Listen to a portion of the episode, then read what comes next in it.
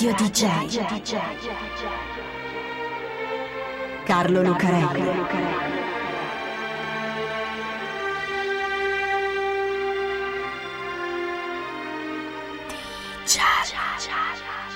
Carlo Lucarelli presenta Di Giallo, il radiodramma di Radio DJ.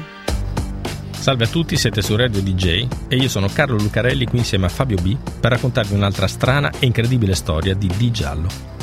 Tra le storie che colpiscono l'immaginazione, fanno nascere trame e sospetti e si ritrovano ad essere suggestioni per cose molto lontane e molto diverse, ci sono sicuramente i grandi disastri. Alcuni sono più noti, altri meno, ma quasi tutti sono riusciti a produrre film, romanzi o anche canzoni. Ecco, questa è una di quelle storie, perché questa è la storia del disastro dell'LZ 129, meglio conosciuto come Hindenburg.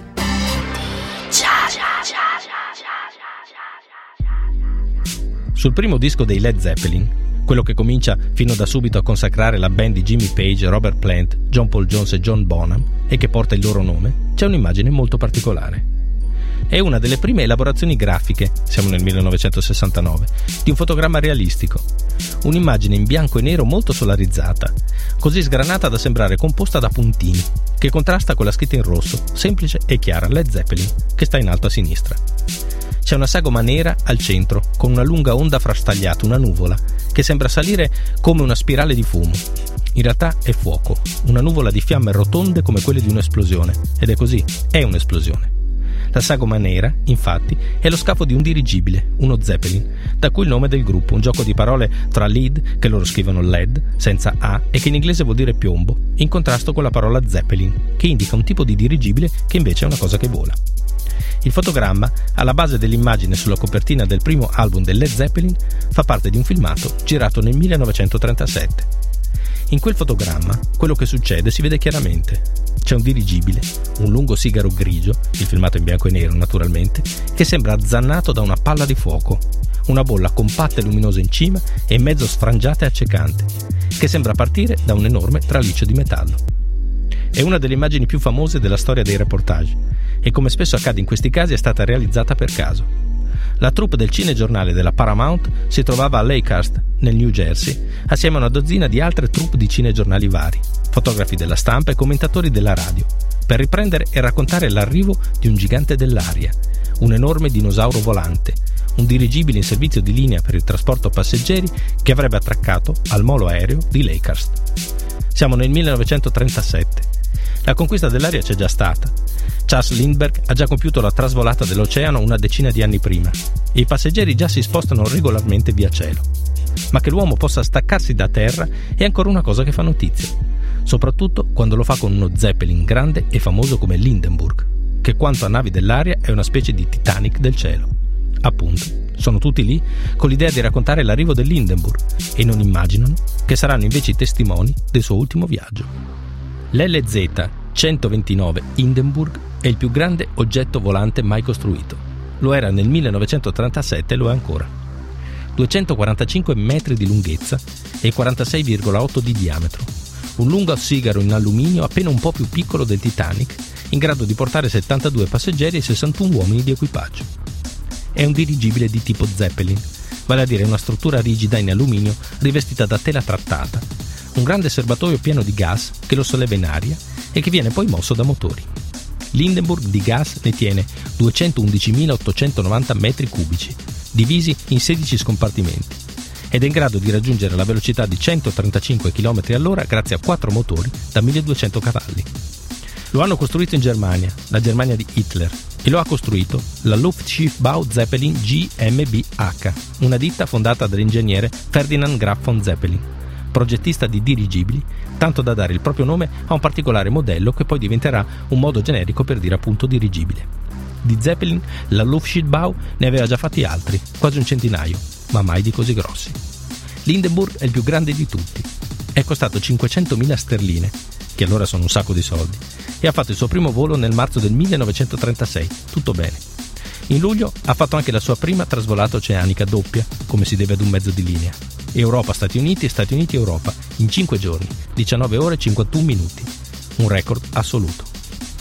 Va così forte perché di solito gli Zeppelin hanno una specie di cassetta, gondola si chiama, sotto la pancia, dove ci sta il capitano con l'equipaggio.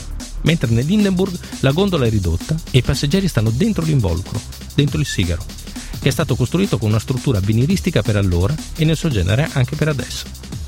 Insomma, grande, veloce, comodo, lussuoso, un mezzo in grado di fare concorrenza agli aerei, così piccoli, così scomodi, così fragili, almeno in apparenza. C'è tanta gente che ancora non si fida degli aerei e preferisce prendere la nave. Ecco, l'Hindenburg è una nave, solo che invece di andare lentamente per mare e impiegarci settimane per arrivare in America, lui naviga in cielo e ci impiega solo 5 giorni. Tutto questo, fino al 6 maggio del 1937. Giallo DJ. Di giallo. Quel giorno Sull'erba del campo di aviazione di Lakehurst ci sono gli operatori dei cinegiornali, i fotografi della stampa e i commentatori della radio, come Herbert Morrison della WLS. Perché l'Hindenburg è famoso e non solo perché è la macchina volante più grossa del mondo. A costruirlo è stata la Germania di Hitler, la Germania nazista, che in quegli anni si sta affermando come una grande potenza e non perde occasione per mostrare i muscoli al mondo. Dietro l'operazione Hindenburg c'è il ministro della propaganda nazista Joseph Goebbels, con tutta la macchina pubblicitaria che un genio della comunicazione come lui riesce a mobilitare. Le imprese dell'Hindenburg finiscono su tutti i giornali e la gente che al cinema lo vede nei cinegiornali, prima del film, resta a bocca aperta a guardare, con timore o ammirazione, quel miracolo dell'industria aerea tedesca, in grado di costruire macchine che possono portare in giro la gente, sì, ma anche le bombe. Hitler stesso ordina che l'Hindenburg sorvoli lo stadio di Berlino all'apertura dei Giochi Olimpici del 1936. Bene, l'arrivo dell'Hindenburg è un evento e sono tutti lì per raccontarlo. 6 maggio 1937, ore 19.21. L'Hindenburg si sta avvicinando. È partito da Francoforte tre giorni prima. Ha fatto un viaggio pacifico e tranquillo e ha anche fatto un giro su Boston e New Jersey per aspettare che il tempo su Lakehurst, dove sta passando una tempesta, si rischiari tutto a posto. Il capitano Max Bruce ha dato gli ordini ai suoi uomini e l'Hindenburg comincia ad abbassarsi fino a 90 metri per agganciarsi al traliccio di metallo che fa da molo d'attracco.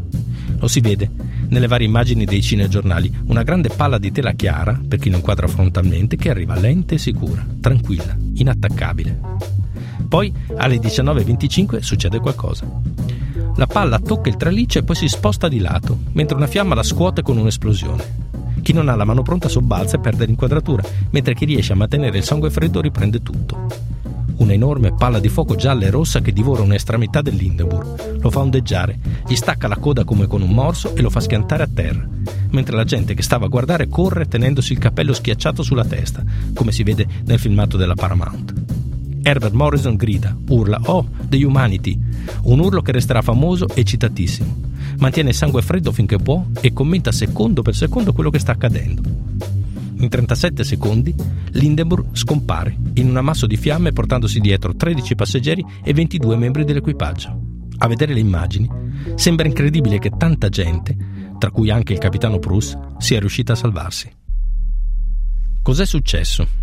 Com'è possibile che la macchina volante più grande del mondo, l'orgoglio dell'aviazione tedesca, sia esploso in quel modo? doveva essere solido e sicuro, come il Titanic. Come il Titanic è scomparso irrimediabilmente e in fretta, e come per il Titanic ecco che la storia diventa mistero e leggenda. Le spiegazioni per il disastro dell'Hindenburg sono tante e contraddittorie. Una delle più accreditate è quella della scintilla statica. Il serbatoio dell'Hindenburg, diviso in 16 celle, doveva, secondo il progetto, essere riempito di elio, che è un gas relativamente sicuro. La Germania nazista però aveva già cominciato a fare danni in Europa e l'embargo delle altre nazioni aveva impedito l'importazione di elio, per cui la Luftschiffbau aveva usato l'idrogeno, molto più infiammabile e più pericoloso.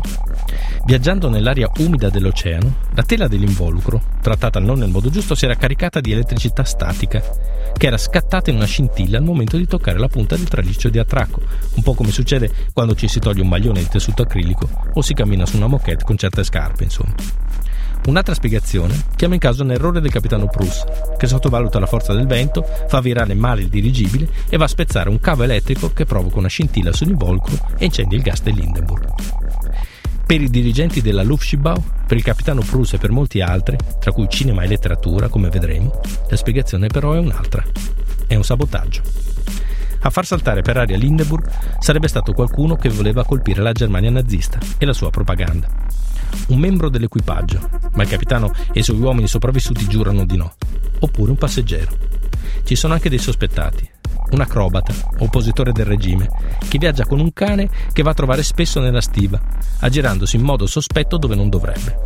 Oppure un altro passeggero, anche lui un oppositore, che avrebbe messo una bomba nella coda del dirigibile. Ci sono delle indagini, naturalmente, fatte sia dagli americani che dai tedeschi e condotte anche dalla Gestapo nazista.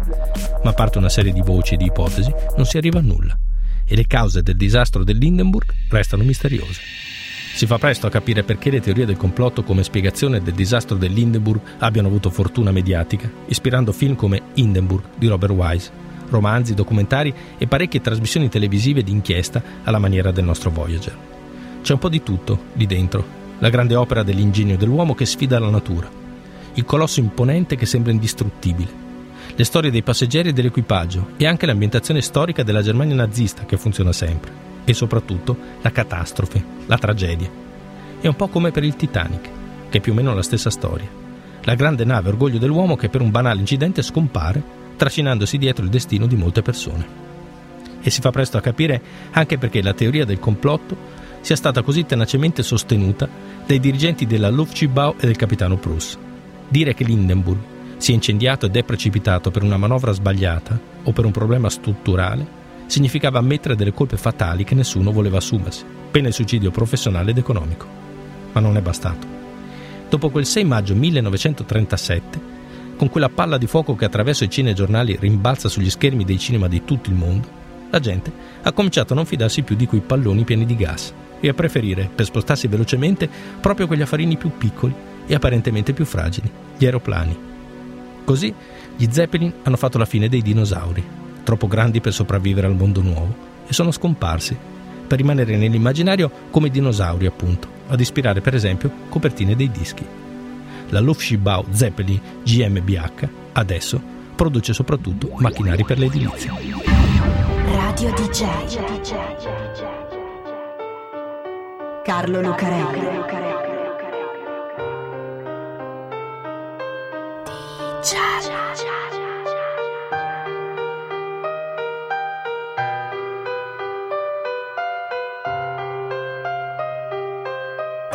DJ